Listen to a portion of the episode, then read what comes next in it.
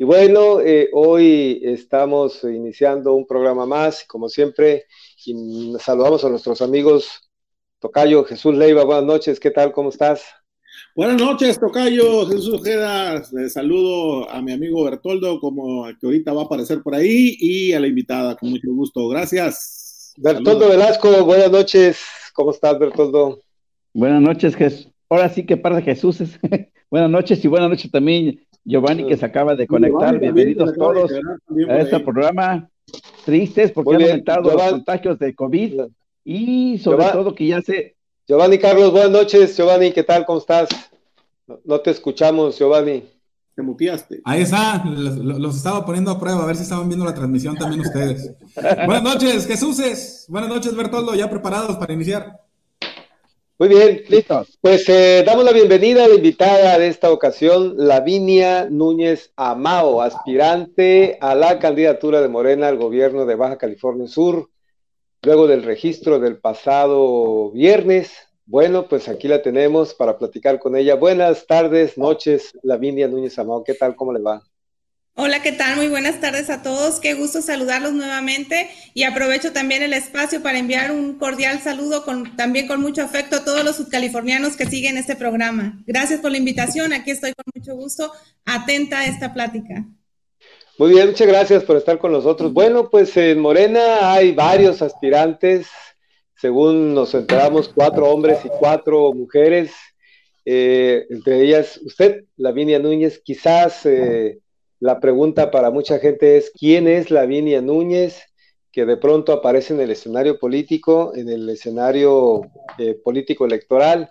Y bueno, eh, pues esa sería la primera pregunta como para ir adentrándonos en este tema que, que pues llama mucho la atención porque en Morena pues hay muchos tiradores, ¿no? Son bastantes.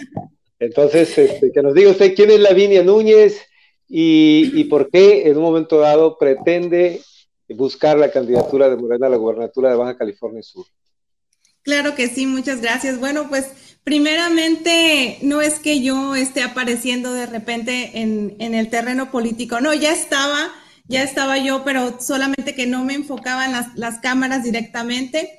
Este, he trabajado en el quehacer político desde el 2002 entonces, este, también he tenido la, oportunidad a raíz de ese trabajo de, bueno, de, trabajar en, la función pública estatal como directora de promoción y fomento a la inversión.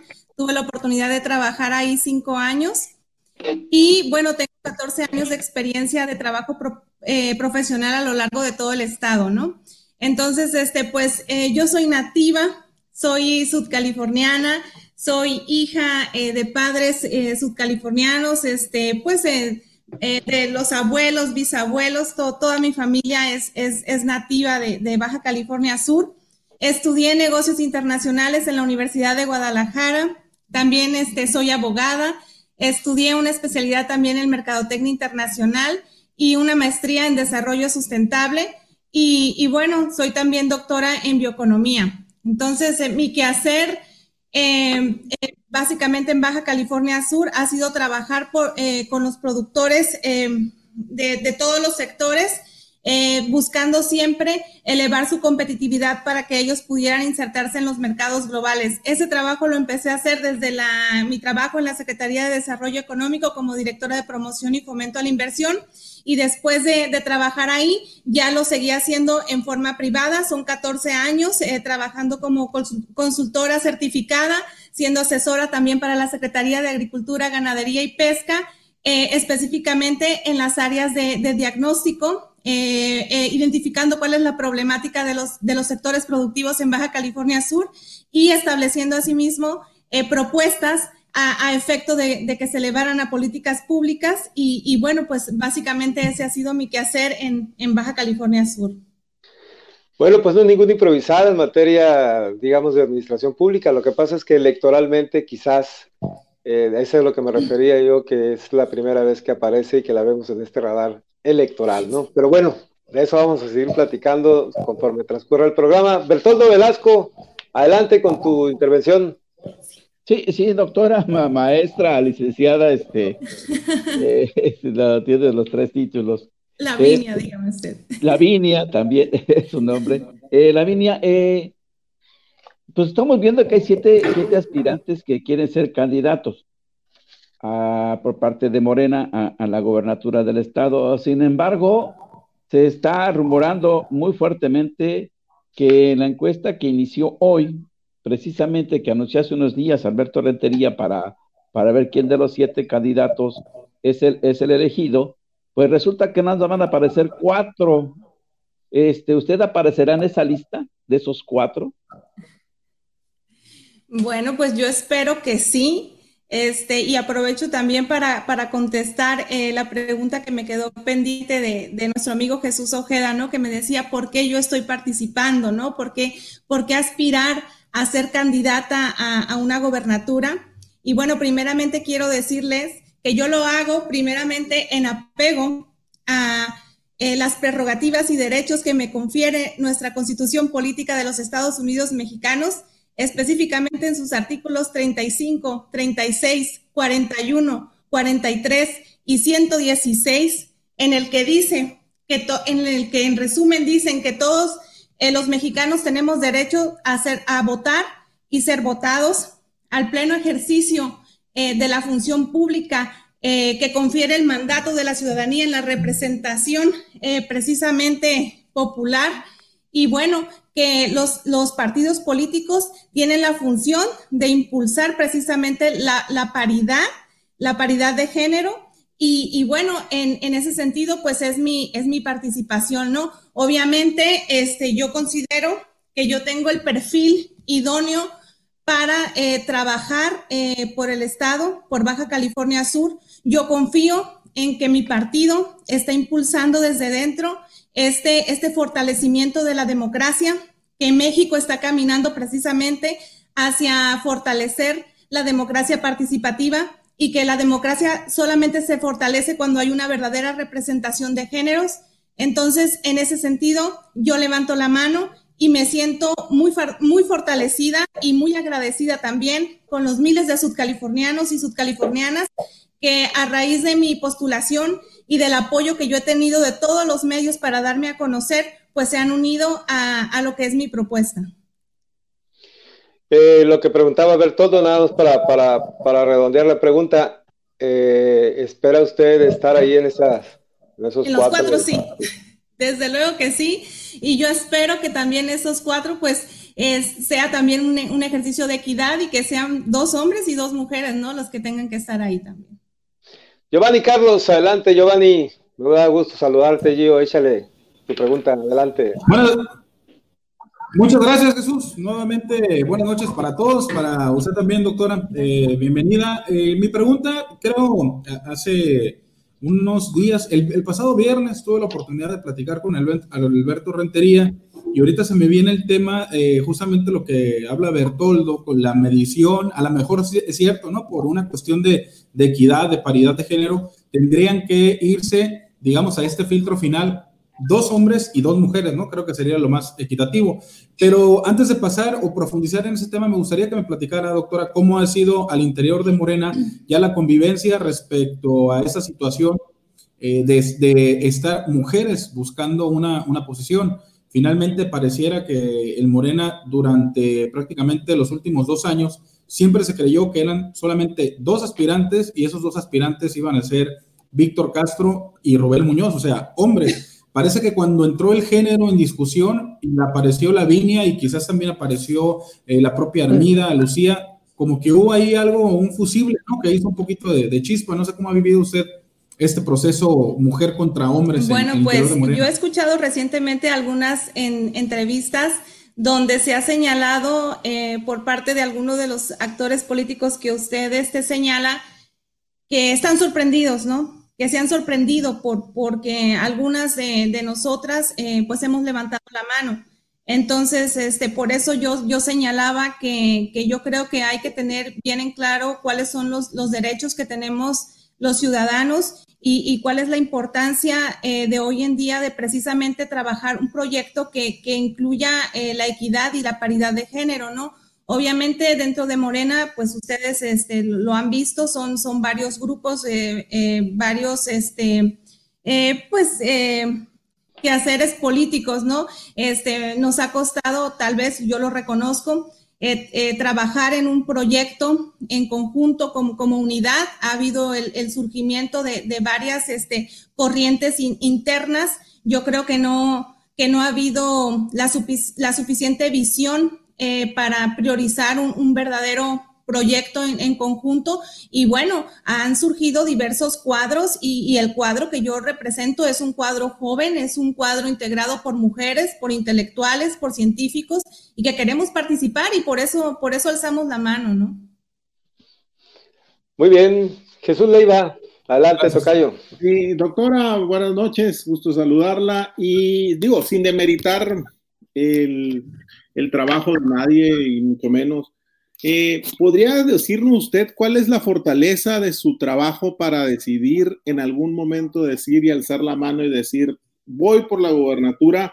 Digo, usted cuenta con una eh, formación académica impresionante, eh, sustentada, o así que, pues con trabajo, con muchas, muchas, así que muchas noches de desvelo, pero para construir una carrera política no bastan días ni semanas, se, va, se basa sobre todo en, el contacto directo con la ciudadanía. Y en ese sentido, ¿cuál es el trabajo, cuál es el sustento de, eh, de Lavinia Núñez Amao? Bueno, pues son 20 años de experiencia, 20 eh, años trabajando de cerca con los productores de la zona pesquera, por ejemplo. He trabajado haciendo talleres de planeación participativa eh, donde ellos explican precisamente cuál es la problemática que viven. Eh, yo puedo comentar algo este, en, lo que se refiere específicamente al análisis de cadenas eh, de valor, de cadenas productivas de, los productos pesqueros. Puedo decir que no hay una industria, que no se ha creado una industria en Baja California Sur eh, el sector secundario no se, no se ha creado como tal, no estamos dando valor agregado a nuestros productos pesqueros. Estos se venden a pie de playa. Esa es una manifestación latente que tienen nuestros productores. El, verdadero eh, valor económico, la derrama se la lleva el, el, segundo eslabón, que es, la, que es el comercializador, el tercer eslabón, perdón, que es el comercializador y, bueno, no se ha creado este, esa red que le dé valor a la producción local. Este, no hay una industria que realmente eh, las plantas que ellos tienen, pues adolecen de la infraestructura que realmente deberían de tener. No hay inclusive eh, la información de mercado que ellos necesitan para incorporarse a una cadena nacional o a una eh, cadena internacional. pues la cantidad de, de acuerdos comerciales que tiene México que tiene 44 socios comerciales a la fecha, no han sido aprovechados en su, eh, pues ni, en mínima parte. Entonces, este, pues hay un problema ahí latente. También este, eh, tienen problemáticas sociales muy fuertes nuestras zonas pesqueras, eh, pues no hay suficiente personal capacitado y, y que dé vigilancia a, a las pesquerías.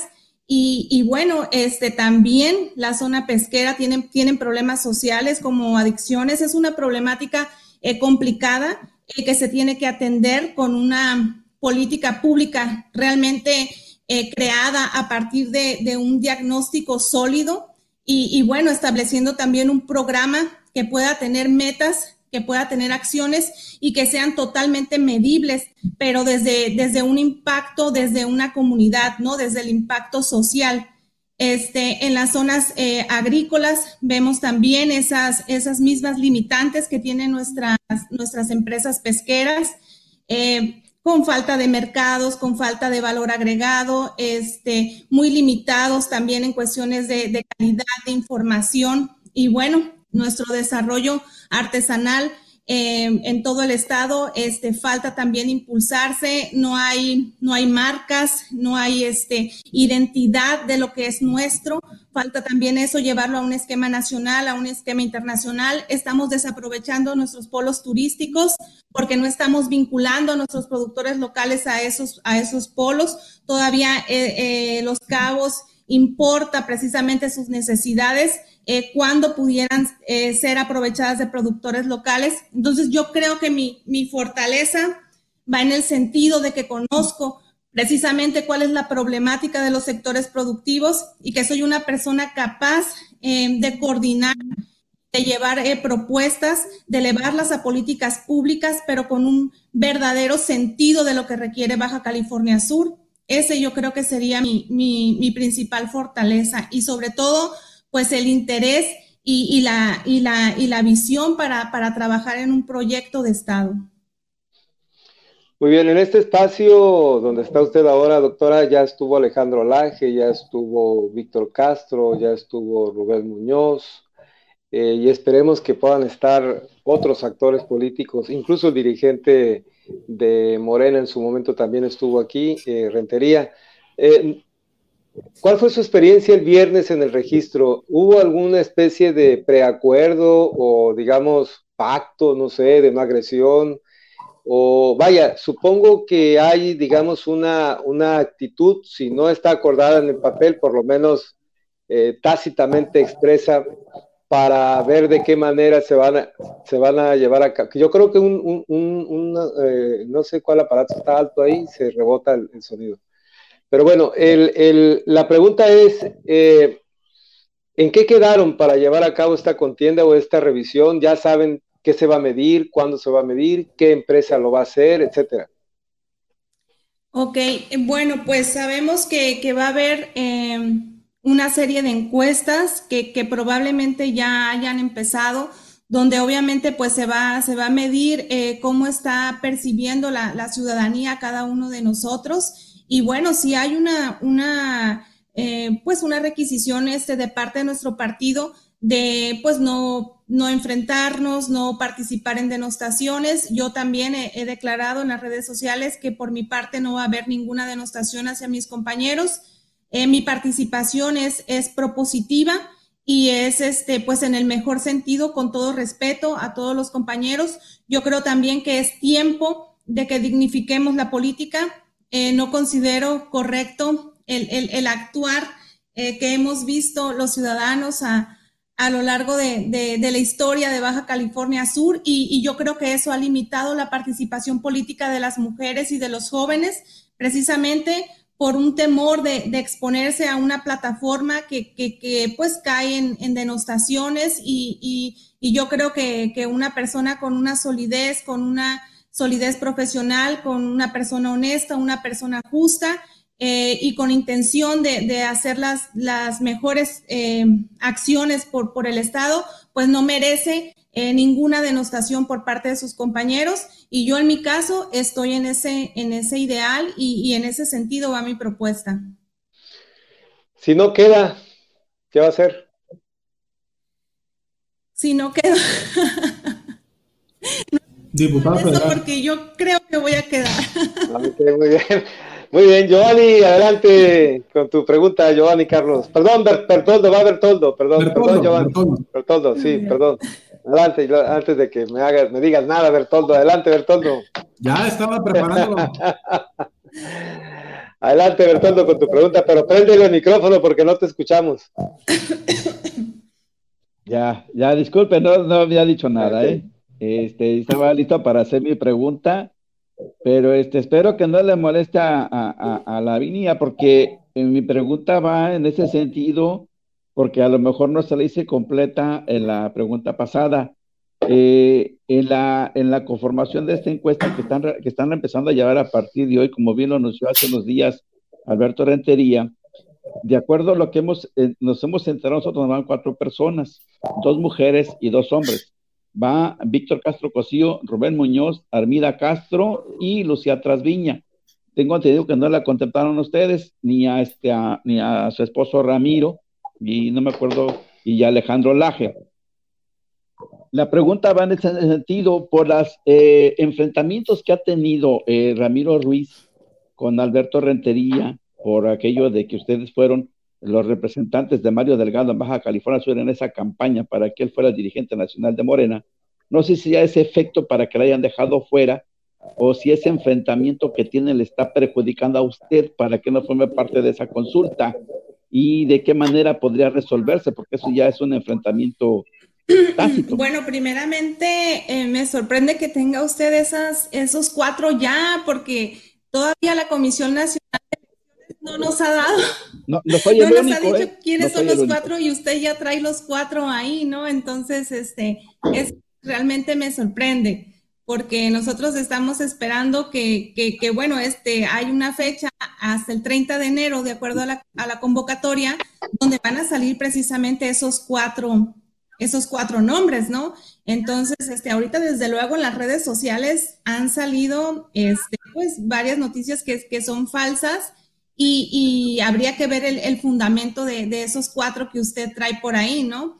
Yo creo que yo voy a estar en esa, en esa eh, contienda final, creo que sí. Y, bueno, en lo que usted este, comenta acerca de ese enfrentamiento que, hay este, eh, de parte de, de, la, de esta representación que tiene en el partido y, el trabajo que se hizo aquí para, eh, para la campaña de Mario Delgado, pues yo creo que por eso México está enviando un delegado está enviando un delegado precisamente porque sabe que somos varios grupos que estamos dentro de Morena y que tiene que venir una persona pues que pueda eh, tomar una, una decisión sin beneficiar a ningún grupo, ¿no? Porque pues ahorita la, persona que usted menciona pues eh, obviamente es, está eh, trabajando con un grupo y, pues somos varias, varias fracciones dentro del, del partido. Muy bien. Eh, ahora sí, ahora sí, Giovanni, adelante. Gracias, Jesús.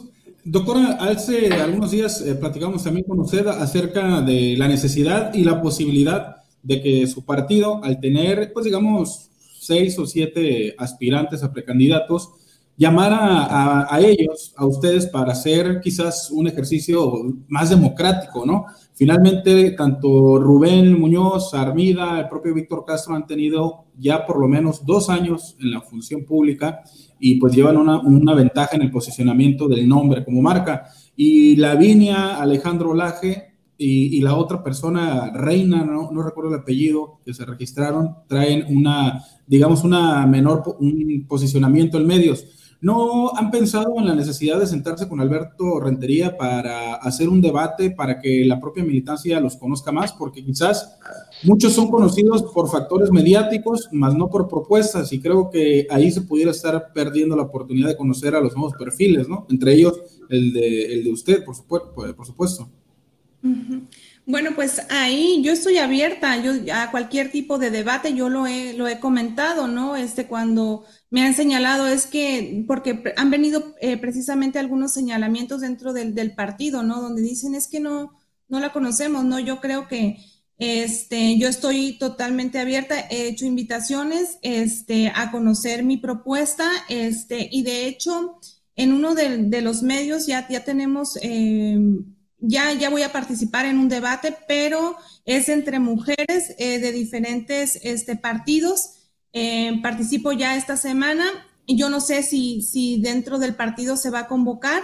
Yo creo que sería lo ideal porque eh, pues la ciudadanía merece conocer cuáles son los perfiles y cuál es la propuesta de cada uno de los aspirantes y yo creo que sería un, un ejercicio idóneo y ojalá este, pues se tomara en cuenta su propuesta, Giovanni.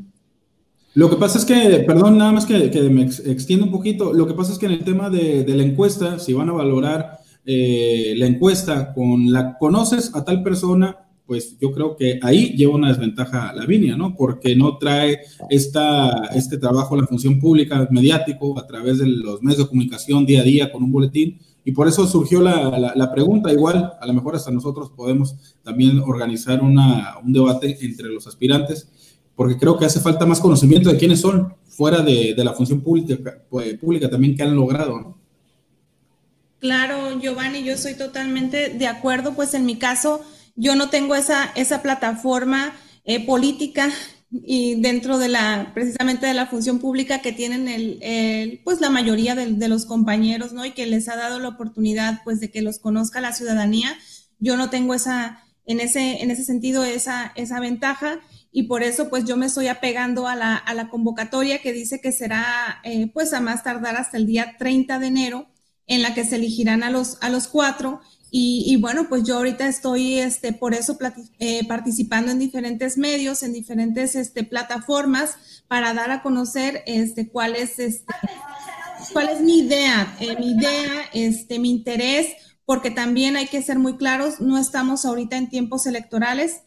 Hasta el 23 de diciembre, este, pues empezarán en sí las, campañas. Ahorita solamente es un, es un proceso que se, que se vive de manera interna dentro de nuestro partido, pero sí queremos ser también muy cuidadosos y muy respetuosos de lo, de lo que marca la ley, la ley electoral, y, bueno, no queremos eh, incurrir ahorita en, ninguna falta, ¿no? Entonces, eh, pues yo estoy diciendo quién soy con el apoyo de, los medios y, bueno, este, dando a conocer eh, cuál es mi visión y, qué es lo que es lo que yo pretendo hacer, ¿no?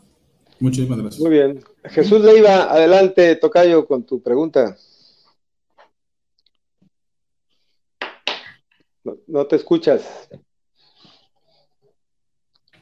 Perdón, me autocensuré. Una disculpa. Eh, doctora, eh, preguntarle, hace unos días vimos el acuerpamiento de diputados federales muy cercanos al dirigente nacional. ¿Qué opinión le merece? ¿No es esto pues algo así como un espaldarazo de parte de la dirigencia nacional hacia su persona? De hecho, se le nombró coordinadora de algo, no recuerdo ahorita el nombre, pero muy acuerpada el pasado, fue un sábado acá eh, que se citó y se, se presentó una estructura importante. Eh, en ese sentido, eh, ¿ese acuerpamiento de la dirigencia le favorece en algo? Bueno, eh, pues realmente fue un apoyo que, que, me dio este equipo al que yo pertenezco a nivel nacional.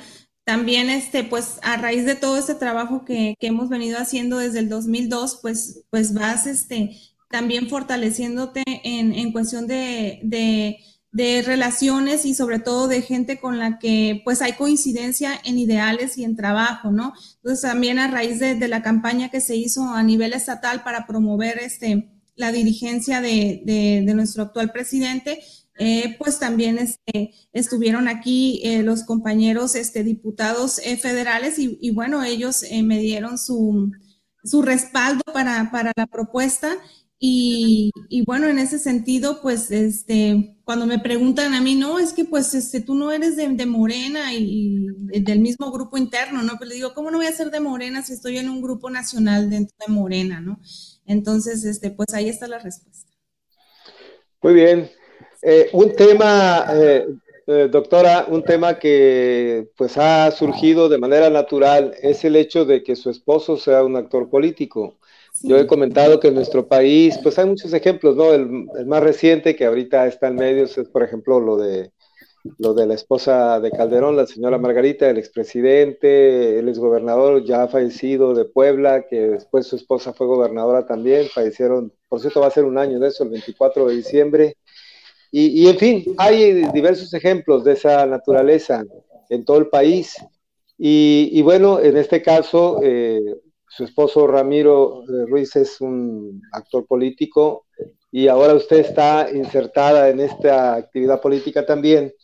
Bueno, ¿cómo lo ha vivido? ¿Cómo lo ha experimentado?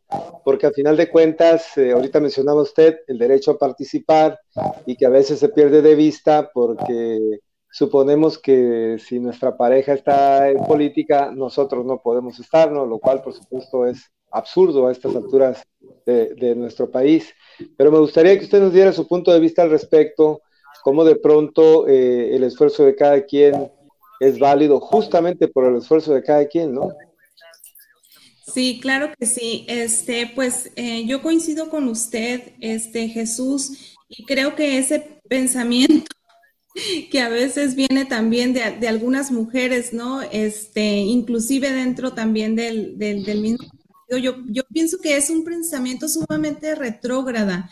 Y, y, creo que, bueno, sí, este, mi esposo es, una, es un actor político, pero como ya lo señalé y, que mi fundamento es nuestra Carta Magna, este, ya señalé los artículos a los cuales yo me estoy apegando y que me dan todos los derechos y las prerrogativas para, para yo postularme. En ningún, en ningún este artículo dice no podrán participar todas aquellas mujeres que tengan un esposo político, ¿no? Eso no, eh, no está escrito en ninguna parte. Entonces, este, realmente a mí me sorprende cuando, cuando me dicen, em, pues me hacen ese, ese señalamiento. Yo creo que yo soy, bueno, que considero que soy una persona que tiene pues la capacidad suficiente este, para, para, para aspirar a, este puesto tan importante, ¿no? Aspirar a, dirigir un, Estado. Y, bueno, es, es, lamentable que existan todavía algunos este, señalamientos en, en, ese, en ese sentido. Y pues yo, yo la verdad, este, yo ya tenía en el momento que, que yo me casé y que me casé a los, a los 32 años de edad, ya tenía yo una carrera eh, profesional sólida y ya había participado en varios proyectos políticos. Entonces, este, siempre he caminado también en el, en el quehacer político. Es verdad, yo antes no había participado en un, en un puesto eh, de representación popular hasta ahora. Y, y, bueno, pero eso, eso no me limita, ¿no? A, y no me quita tampoco ningún derecho para, para hacerlo, ni, ni tampoco este, siento que eso sea una desventaja para mí, ¿no? Muy bien, Bertoldo Velasco, adelante Bertoldo. ¿Te autocensuraste, Beto? Y otra vez me, auto, me autocensuré. sí, voy, a rezar a la pregunta, una pregunta, a una respuesta que dio la Vini hace rato con respecto a la falta de industrialización de los productos primarios que hay en Baja California Sur. Ella plantea ese problema, pero no plantea una solución porque si vemos bien ahorita, el gobierno federal pues realmente no ha apoyado eh, nada al sector productivo nacional, no se diga al Baja California Sur, y tampoco si llegara a gobierno ella, como, como es su propósito, pues yo siento que no va a tener un respaldo para lo que está proponiendo transformar esos productos. ¿Cómo le va a hacer si este gobierno federal no está respaldando la, la emprendeduría y mucho menos este, la, industrialización cuando está divorciado de la iniciativa privada. Está eh, divorciado de la reactivación económica, como lo hemos visto en esta pandemia, que este, no ha apoyado al sector primario. ¿Cómo, ¿Cómo le haría? Porque presentó usted un, un problema y es, es, cierto. Ese es uno de los tantos problemas que tiene el Estado. Claro. Bueno, señor este, Bertoldo, mire, ahí este, no coincido con usted en, primeramente quisiera eh, comentarle, ¿no? Eh, dice usted que, el, gobierno este, no, ha, no se ha enfocado al aspecto de la, productividad y demás. Bueno, yo quiero comentarle que nuestro presidente de la República recibió un país totalmente devastado, con un rezago social eh, inmenso, eh, con casi este, la mitad de, los mexicanos eh, pues viviendo de, pobre a, extrema pobreza, con un, con un campo totalmente olvidado, ¿no? Entonces, este, yo creo que ahorita la política federal ha estado enfocada precisamente a trabajar eh, con ese rezago, ¿no? Porque tenemos este, millones de mexicanos que están en extrema pobreza y hablo de pobreza cuando hablo de no tener que comer, ¿no? Entonces, em, se está trabajando en una, en una redirección de la, política económica, de pasar de una, de una política eh, económica neoliberal a fortalecer y crear un estado de bienestar. ¿Qué significa esto? Se está trabajando desde la base, se está trabajando con programas sociales para, fortalecer precisamente a todas esas, esas familias que no se beneficiaron con ese apoyo, este, con esa gran economía, con esos grandes indicadores de, crecimiento que, se tuvo, ¿no? Porque, porque hubo indicadores de crecimiento para un grupo de empresas, ¿no? este, que no llegó a la población. Entonces, ahorita se está trabajando para sacar de ese rezago. No quiere decir que la empresa esté olvidada. Hay, hay prioridades que atender y yo creo que ahorita este, tener miles de, niños y, de mujeres eh, sin tener que comer, yo creo que tiene que ser prioridad para, para cualquier estado. Entonces, este, en Baja California Sur se tendría que trabajar también con una con un fortalecimiento del bienestar. ¿Qué significa eso?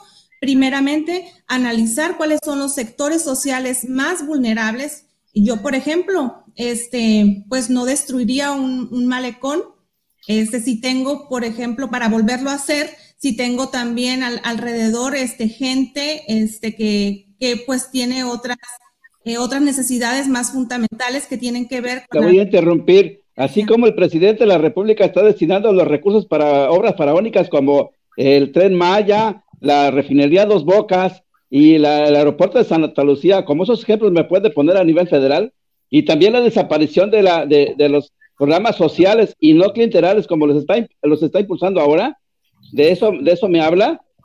Pues de este, programas clientelares, pues siempre ha, habido, ¿no? Ahí están este, los que ha implementado también este, los sexenios anteriores, ¿no? Entonces yo creo que ese no sería el punto. El punto sería eh, cómo está la sociedad y cuál es el beneficio con los grandes proyectos y los grandes proyectos económicos, ¿no? Tenemos que analizar, tenemos que tomar en cuenta que, que la creación y el impulso de proyectos deben de tener realmente un verdadero impacto social y que eso se tiene que medir. Muy bien, Giovanni, Carlos, adelante Giovanni. Doctora, eh, citando lo que dijo hace unos días eh, Víctor Castro, esto lo comentó para el periódico El Independiente, hablaba que el Morena habría que, pues prácticamente como sacudir el partido, ¿no? Y que los falsos morenos se, fueran de él. les llamó, no recuerdo si la palabra era, eh, se me el nombre, ¿no? Pero se refirió a, gente que simuladores eh, dijo Víctor Castro que el Morena tendría que acabarse con los simuladores. Me gustaría saber si usted comparte este tipo de opinión, porque en ese tipo de espacios, como lo mencionó usted, pues finalmente la gente se entera sin que ustedes hagan campaña, cuál es su pensamiento, ¿no? Finalmente Morena ha, mostrado un, un, arrastre en las elecciones, pero no porque todos sean morenistas, algunos por votar en contra del PRI, otros por el PAN, y hacer este llamado creo que puede ser algo riesgoso, ¿no? No vaya a ser que si se les vayan los votos al querer menospreciar o, etiquetar de simuladores a quienes están en Morena. No sé, simuladores se refiere al caso de Omar Zavala, eh, Fernanda Villarreal, el propio eh, Homero Davis. No sé, me gustaría que me compartiera un poco este punto, de vista, si usted lo, eh, lo comparte, perdón, para tranquilidad o para inquietud de la militancia. Bueno, pues este Giovanni, ahí sí me gustaría comentarle que por parte de, precisamente de, nuestro, de nuestra presidencia de, a nivel nacional de Morena, eh, pues se ha inculcado mucho eso, ¿no? Que, el partido no solamente este, pues es, es enfocarse a la militancia, ¿no? También es que hay que dar apertura a los simpatizantes, ¿no? Entonces hay muchos hombres y mujeres y jóvenes que quieren participar y no no participaron en la, en la fundación de, Morena quiere decir que, están fuera, ¿no? Este, yo creo que ese no es el ideal de ningún partido, es al contrario. Este, yo lo he comentado también en, creo que, ha faltado también en, dentro de los partidos ese, ese interés y esa motivación a formar cuadros este, y, que puedan hacer una transición, ¿no? Eh, yo respeto mucho a los, este, a, los eh, pues personas eh, reconocidas dentro de, Morena que seguramente este, podrán ser grandes también, grandes asesores, pero sí es momento también de darle entrada a, nuevos cuadros, ¿no? Entonces yo creo que ahí sí hay que, hay que impulsar la entrada de, nuevos miembros, de simpatizantes y de no pues menospreciar a, nadie, ¿no? Muchas gracias. Jesús Leiva, adelante, Tocayo. Gracias, Tocayo. Eh, doctora, pues preguntarle, ahorita hablaba algunos programas eh, federales que pues no han llegado, que no llegaron. Y finalmente, pues hay acciones, hay cosas que siempre pegan y pegan en lo social y pegan a veces en lo económico, en el bolsillo del, del subcaliforniano del mexicano en global. Y que, pero yo le quería preguntar, siendo más concretos, ¿cree usted que la figura de Andrés Manuel López Obrador, eh, que en el 2018 le llegó a colocar a mucha gente en las senadurías, en las diputaciones federales, incluso en las diputaciones locales, en las alcaldías, no hablo de Baja California Sur, sino de todo el país, ¿usted cree que vaya a ser factor ahora en el 2021 vaya a ser factor a favor o cree que vaya a ser un factor pues, que afecte a, Morena en el proceso de 2021? Yo creo que eh, no, no creo que afecte a Morena, ¿no? Yo creo que sí hay un este, hay una calificación buena eh, por parte de la ciudadanía del trabajo federal. Sin embargo, yo creo que este, en esta ocasión, eh, pues no va a tener, obviamente, eh, pues el arrastre que tuvo en, el 2018, ¿no? Aquí depende mucho, ya no va la figura de Andrés Manuel en, la boleta y ya, este, pues se requiere, eh, pues en sí del, perfil, este, la capacidad y, que se conozca cuál es el trabajo de cada uno de los actores, ¿no? Sin embargo, no creo que la figura de, de Andrés Manuel, pues afecte de alguna forma, ¿no? Digo, las encuestas eh, dicen que la calificación, por lo menos en Baja California Sur, ya disminuyó bastante. ¿eh? Bueno, yo, yo tengo otros datos. Eso es interesante, qué bueno que tengo otros datos. Muy bien, oiga, oiga, doctora, este, eh, ¿cuál sería el, mensaje de, de, usted como, como mujer que participa en política, digo, obviamente en otros partidos, en el propio Morena, ha habido mujeres que han participado en política desde hace mucho tiempo. Tienen representantes como la senadora Lucía Trasviña, por ejemplo, o la alcaldesa de Los Cabos, que andan en la contienda, por cierto, Armida Castro. ¿Cuál sería el mensaje de usted a esta mujer que está, eh, de alguna manera, eh, acostumbrada a la participación política, que ya tiene tiempo dentro de Morena, que ya llevan varias contiendas, que ya tienen, digamos, varias, varias batallas electorales, ¿sí? ¿Cuál sería el mensaje a ellas? Eh, a usted como, digamos, que alguien que aparece, digamos, eh, con menos experiencia electoral, ¿sí?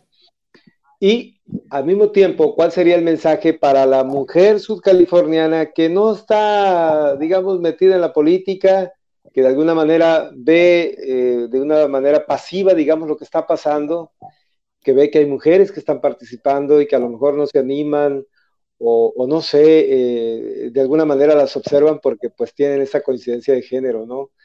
Eh, ¿Cuál sería el mensaje de usted a, a estas mujeres, las que están participando al interior de Morena y las que solamente parece que están en las gradas viéndolas pasar? Bueno, pues a las mujeres que están dentro de, Morena yo las invitaría a, no participar en denostaciones, a, buscar hacer una, nueva política, hacerlo con dignidad, a llevar las propuestas con respeto a la ciudadanía. Y, bueno, eh, por mi parte, eh, pues decirles que, en lo que a mí respecta, pues no va a haber eh, ningún menoscabo a su, a su persona y, que lo voy a hacer con el, con el mayor respeto, ¿no? Y que yo espero también que así, que así ser considerada. En el caso de, de, las mujeres que no están participando, yo creo que, que ya es tiempo. Yo les diría que en la historia de México solo ha habido siete mujeres gobernadoras, que hemos avanzado en una representación eh, política en, en, el Congreso Nacional, en el Senado, en los congresos estatales, es a cerca del 50% pero que a nivel de gobernaturas y de a nivel de alcaldías eh, estamos solamente al 20%. Y yo creo que, la mujer tiene, tenemos la suficiente capacidad para, poder participar y creo también que el Estado requiere, requiere la, visión, la visión social y, la visión que, tenemos las mujeres para impulsar el desarrollo. Entonces, yo las invitaría a no tener miedo, a levantar la mano y a subirse a una plataforma porque eh, pues las mujeres también es muy competitiva y, pues eh, lo digo también porque estoy rodeada eh, afortunadamente de mujeres muy capaces, muy preparadas y muy competitivas y que no se suben a la plataforma política precisamente porque, porque la política pues ha sido en la historia que, que ya conocemos, ha sido un circo de, denostaciones, de, injurias y, muchas veces más que los ciudadanos escuchar una propuesta, pues escuchamos este cómo se, eh, se pelean unos con otros, ¿no? Entonces yo creo que, eso tiene que cambiar y, bueno, yo invitaría a, la participación política de la mujer sudcaliforniana. Muy bien. Bertoldo Velasco, adelante. Que ya, ya ahora sí ya me escuchan. Sí. la, Lavinia, hoy empezó esa encuesta para seleccionar al precandidato a la candidatura de Morena a la gubernatura. Desconocemos la empresa y su metodología. Esperemos que usted esté en, eh, incluida en esos siete u ocho pretextos que hay registrados. Pero, y los encuestadores, cuando le hagan esa pregunta a los morenistas, a quienes, a quienes va dirigida, ¿por qué tendrían que votar a favor de la Bueno, pues eh, yo soy una, una opción eh, nueva, se puede decir, no, es, no he ocupado ninguna representación este, política actualmente. Creo que soy una mujer este, que tiene muy claros sus ideales, que soy congruente también con, con mis acciones, que tengo la suficiente experiencia y la formación para participar en el desarrollo de mi estado. Y pues yo invitaría, no, no, no les diría, ¿saben qué? Voten por mí, eh, porque soy la mejor opción. Yo invito a los sudcalifornianos a estudiar los perfiles, a estudiar la experiencia de cada uno de los candidatos y que sean los sudcalifornianos quienes decidan quién es la mejor opción. Yo creo que la ciudadanía es suficientemente inteligente y sabemos eh, lo que queremos para, para Baja California Sur. Eh, sabemos quiénes ya han, ya han ocupado un cargo político y hasta dónde este, pues, han, han, en, esta, en ese sentido eh, respondido a la ciudadanía, ¿no? Entonces, yo creo que ellos van a poder decidir quién es la mejor opción. Muy bien, adelante, Giovanni. Doctora, hace unos días platicando con Alejandro Laje, él comentaba que, pues, eh, o adelantaba que el proceso de, participación de Morena prácticamente sería impugnado por él, porque dice no estar conforme en cómo se está llevando, pues, digamos, esta fiesta democrática. Me gustaría ahora escuchar de su voz otra persona al interior de Morena si se siente conforme en cómo se está llevando el proceso, a lo mejor desde el método, desde el tipo de participación, la selección final de cuatro candidatos o, aspirantes a candidatos, estos filtros, porque creo que puede sonar un poco, eh, digamos, eh, preocupante que todavía aquel discurso de Andrés Manuel López Obrador, el del voto por voto, casilla por casilla, se lleve de nueva cuenta en 2021, cuando se supone que el partido más importante nos gobierna a nivel federal, son ejemplo de una transparencia, de una democracia, y pues Alejandro Laje ya advirtió que él ni está conforme con el proceso que están llevando y además que lo va a impugnar. ¿Usted qué nos pudiera platicar de este proceso y cómo se ha sentido dentro de él?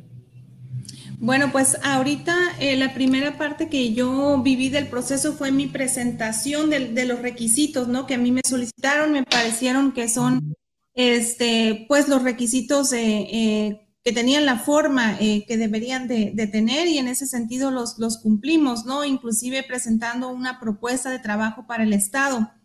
Este, de acuerdo a lo que marca la convocatoria, estoy conforme que sea hasta el día 30 de enero este, cuando se decida quiénes van a ser este, los candidatos, los cuatro candidatos, y a partir de ahí se elija eh, pues el, el candidato de Morena. Yo creo que en ese sentido se nos ha respetado a cada uno de nosotros nuestro interés de participar y hasta esta fecha yo, yo me siento conforme con el proceso que, se ha llevado, que se está llevando este, dentro de Morena, ¿no? Por mi parte no hay inconformidad y pues este, esperando, ¿no? El, resultado. Gracias. Adelante, Jesús Leiva. Doctora, eh, digamos que la experiencia en los últimos meses de Morena en los procesos internos no ha sido el más satisfactorio, no ha sido el más, digamos, los, más unidos, ni siquiera, digo, ha terminado incluso en amparos, en, pues en situaciones que ahora sí que dejan, pues ahora sí que dando largas, largas, largas, y finalmente ahí estuvo el proceso interno de el proceso interno a la delegación, a la dirección, perdón, a la dirigencia nacional, perdón, y este, en caso de eso, de que esto suceda, y ya lo anunció Laje, lo decía mi compañero Bertoldo, eh, pues, ¿qué espera usted de este proceso eh, eh, interno? Sobre todo porque ya, ya se vislumbran algunas inquietudes fuera de lo, fuera, pues fuera de lo, de lo normal en otros partidos, lo normal en Moreno. Bueno, pues ya las fechas están muy próximas, ¿no? Entonces, este, pronto ya vamos a tener los, los resultados. Yo, yo estoy apegada a la convocatoria, haciendo lo que la convocatoria me marca, respetando los tiempos electorales que también la ley me marca y yo la verdad pues desconozco las inquietudes de, los compañeros, ¿no? Cada quien trae, trae su, su, historia, trae sus, sus asuntos, entonces, este, pues ahí a mí, yo, yo estoy respetando lo que marca mi partido y lo que marca la ley, ¿no? Entonces solamente puedo, puedo hablar por mí en ese sentido. Y este, pues yo estoy eh, con la mejor de las confianzas de que yo voy a estar en esos cuatro, ¿no? Muy bien. Oiga, doctora, la ley electoral tiene calendarizado el día 23 de este mes, 23 de diciembre, el inicio formal de las precampañas hasta el 31 de enero. ¿Qué van a hacer ustedes o qué va a hacer usted de aquí al 23 de diciembre? Eh, tenemos entendido, sería bueno que nos aclarara que en Morena no existe la figura de precandidato, ¿sí? Eh, pero, ¿qué van a hacer de aquí hasta el, usted está diciendo que hasta el 30 de enero se va a definir quién de los ocho ah, registrados serían los cuatro precandidatos, digámoslo así?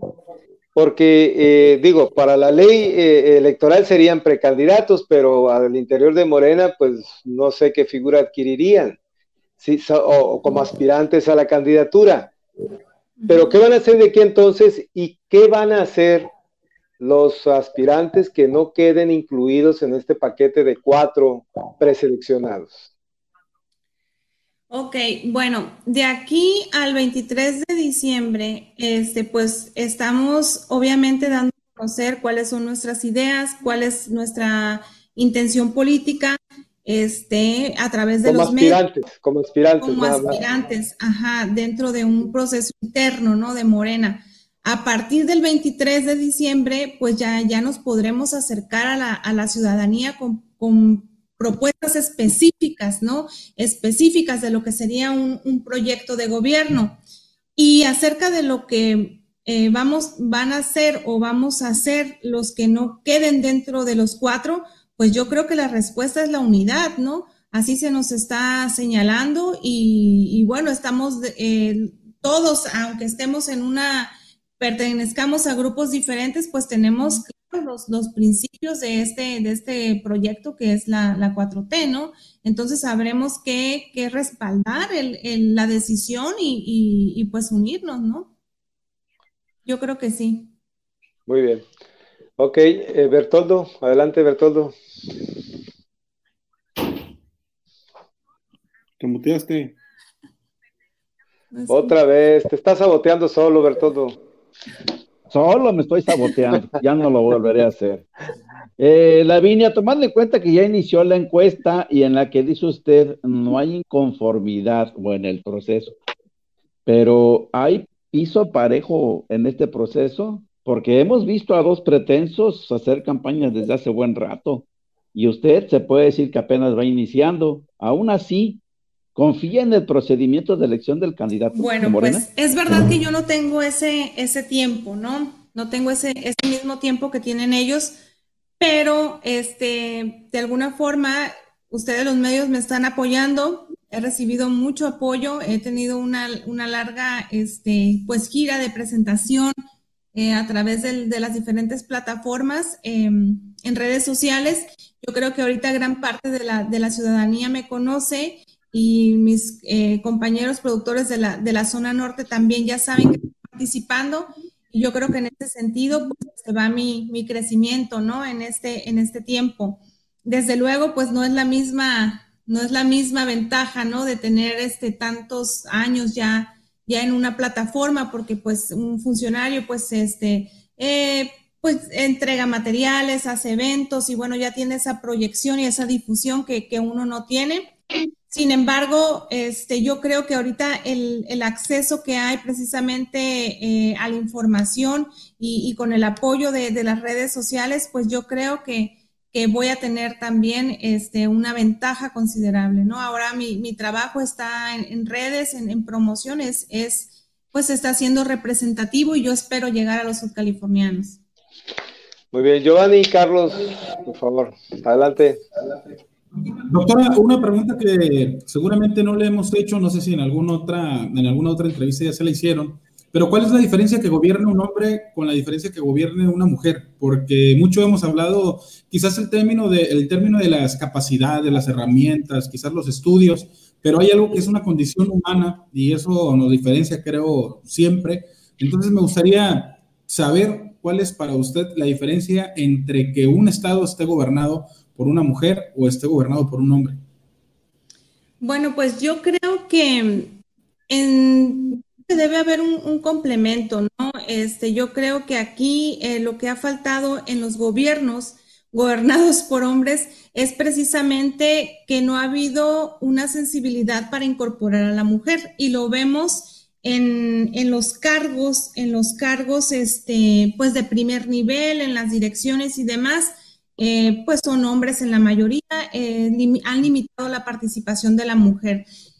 Eh, yo puedo hablar este, por mí, pues en mi caso, pues a mí me gustaría una, una participación que se dé con, con equidad, que sean el 50 y 50 representado por hombres y mujeres. Yo creo que las dos visiones son fundamentales eh, los, eh, los, dos géneros son sumamente eh, pues inteligentes y, capaces y, proactivos y decididos. A lo mejor este, la mujer es, es un poco, tiene este, mayor sensibilidad al, aspecto, al aspecto social, al aspecto de, proteger a, a, las, a los sectores de la población más vulnerables. Yo creo que a lo mejor habría un poco de, de mayor orientación hacia, hacia ese lado. Y, bueno, pues este, yo, yo te pudiera decir, no, es que la mujer es, es más, más justa, pero no creo que sea así. Yo creo que, que eso viene de, de, una, de una formación ya de, de, familia, de nivel de educación y demás. Yo creo que aquí lo que ha faltado ha sido complementar los géneros. No creo que uno pueda estar sin el otro, ¿no? Yo creo que, que sí es importante complementar las visiones. Muy bien. Jesús Leiva, adelante, Tocayo. Sí, doctora, preguntarle este, una, algo así ya muy sencillo. Si el proceso, en el proceso eh, interno no le favorece, ¿buscaría usted eh, irse de Morena o quedarse a trabajar en Morena? Y si ha tenido algún acercamiento con alguna otra fuerza política eh, externa a Morena. he recibido invitaciones a, pláticas de otras fuerzas políticas, sí las he recibido. Este, pero yo creo que si el proceso se realiza tal cual como marca la convocatoria, en los tiempos que marca la convocatoria, en la forma que marca la convocatoria, eh, yo no tendría por qué este, eh, salirme de Morena porque estaría llevando a cabo este, bajo los, los, los principios que, que marca, ¿no? Em, yo he participado siempre en proyectos de izquierda y he sido también, este, pues, sí estoy convencida de, estos proyectos, de estos eh, principios de la 4T. Entonces, este, si, si, si, se hace todo en el marco como, como se ha venido dando, pues yo, yo no tendría por qué salirme, ¿no? Muy bien, vamos a hacer una última ronda de preguntas breves, eh, ya para que despedir a la invitada de hoy, Lavinia Núñez Amado y que también si gusta enviar un mensaje final a todos aquellos que siguen titulares. Adelante, Bertoldo, con tu última pregunta, por favor. Sencillita. ¿Qué espera de la encuesta? ¿Qué espero de la encuesta? bueno, pues yo espero resultar favorecida con la encuesta, por supuesto. Muy bien. Respuesta sencilla también, ¿verdad? Eh, claro. Eh, Giovanni, adelante, Giovanni. Doctora, eh, mantener la unidad de Morena significa también que si es Víctor el abanderado, levantarle la mano. Digo, porque él ha comentado que solamente si fuera él, Morena gana, y si fuera otro, lo pondría en duda. Fíjese que no he escuchado esos, esos comentarios, pero yo creo que aquí se trata de levantarle la mano pues a, quien sea, sea el, candidato decidido por, por Morena, ¿no? Entonces, este, pues ahí sí estamos, este, quien decida, pues ahí tendremos todos que, que, que seguir el principio de unidad. Muy bien. Jesús Leiva, tu última pregunta, por favor, Tocayo. Doctora, eh, Ramiro Ruiz, ¿qué representa para usted en este momento? ¿Qué representa para mí en este momento? Pues Ramiro este, es, un, es un hombre este, pues muy inteligente, muy capaz, es un actor político este, y bueno, mm, es una persona a la que voy a seguir asesorando y apoyando con todo el gusto ¿no? del mundo. Muy bien, bueno, pues eh, hemos llegado a una hora de programa, doctora Lavinia. ¿Algún mensaje final? Eh, siempre, siempre yo he resaltado cuando alguna mujer está en actividades de esta naturaleza, pues no es fácil cómo, cómo eh, conservar el equilibrio, porque a final de cuentas, madres de familia, esposas, amas de casa, profesionistas, como sea, pues el rol de la mujer siempre como que tiene más carga, ¿no? Aunque digamos que no es cierto. Entonces, un mensaje final a la mujer californiana eh, doctora, ya para terminar.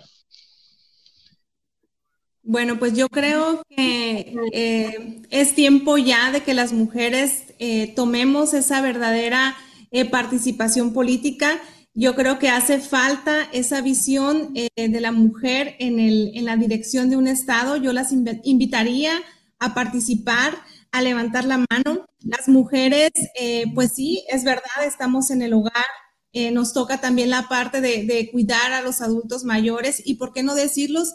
las mujeres son las que hacemos la política en, el país, las mujeres somos las que llevamos a, los hombres a, esa representación, a ocupar este, los curules. Yo creo que ya es tiempo de que nosotros también levantemos la mano y que tomemos esa representación eh, por nosotras mismas y ya, ya, ya es, es tiempo de que de o, del papel de, asesoras. Yo creo que, podemos hacer un buen, un buen papel también enfrente. Y yo invitaría también a todas este, pues, las subcalifornianas y subcalifornianos a conocer los perfiles y a conocer la experiencia y, el trabajo de cada uno de, los actores dentro de Morena.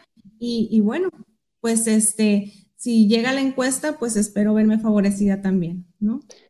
Muy bien, doctora Lavinia Núñez Amao, gracias por aceptar la invitación de titulares, por expresarnos, dar la oportunidad de conocerla un poco más. Gracias. muchísimas gracias a ustedes por el espacio, muy amena la práctica. Gracias a todos. Muy bien, muchas gracias. Igual, gracias eh, Bertoldo, gracias eh, Giovanni, gracias Jesús Leiva. Eh, y gracias a usted, principalmente a usted que sigue la señal de titulares. Los saluda su amigo Jesús Ojeda Castro. Recuerde que el responsable técnico de este espacio es Cristóbal León Rico, al que le damos las gracias. Y lo invitamos para que el próximo miércoles nos acompañe en una emisión más de titulares. Los saluda su amigo Jesús Ojeda Castro. Pásela muy bien. Hasta la próxima. Gracias.